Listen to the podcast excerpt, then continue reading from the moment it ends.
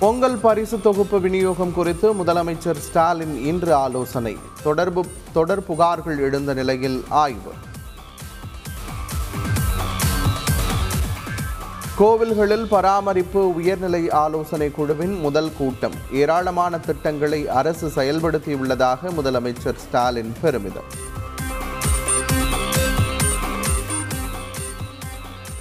பொங்கல் பரிசு தொகுப்புகளில் முறைகேடுகளை மறைக்கவே அன்பழகன் வீட்டில் சோதனை. எதிர்க்கட்சித் தலைவர் எடப்பாடி பழனிசாமி குற்றச்சாட்டு.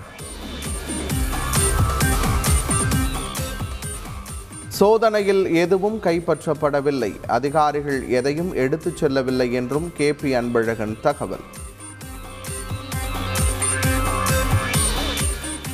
பொங்கல் பரிசு தொகுப்பு பற்றி விவாதம் நடத்த தயாரா? எதிர்க்கட்சித் தலைவர் எடப்பாடி பழனிசாமிக்கு அமைச்சர் சக்கரபாணி சவால். கோவை செட்டிப்பாளையத்தில் இன்று ஜல்லிக்கட்டு போட்டி. பார்வையாளர்களுக்கு அனுமதி இல்லை என மாவட்ட நிர்வாகம் அறிவிப்பு.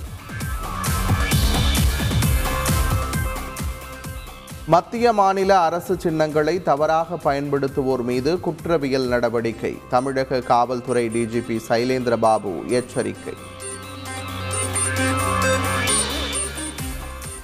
ஹரியானாவில் கைது செய்யப்பட்ட காஞ்சிபுரம் பிரபல ரவுடி விமானத்தில் அழைத்து வந்த போலீசார். அறுபதற்கும் மேற்பட்ட வழக்குகளில் விசாரணை தீவிரம்.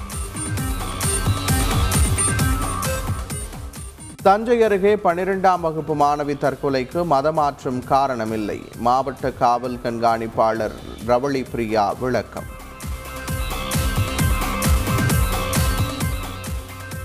சமூக வலைதளத்தில் சாய்னா குறித்து அவதூறாக பேசிய விவகாரம். நடிகர் சித்தார்த்திற்கு சம்மன் அனுப்பப்பட்டுள்ளதாக சென்னை மாநகர காவல் ஆணையர் தகவல்.